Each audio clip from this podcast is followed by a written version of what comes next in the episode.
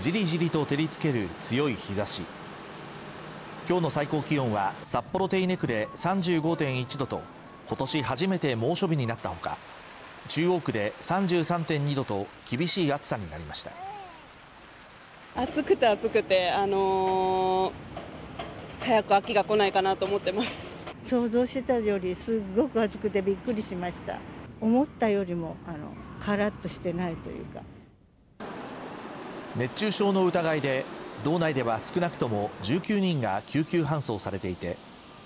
伊達市の小学校では8歳の女子児童が体育終わりに倒れその後病院で死亡が確認されました。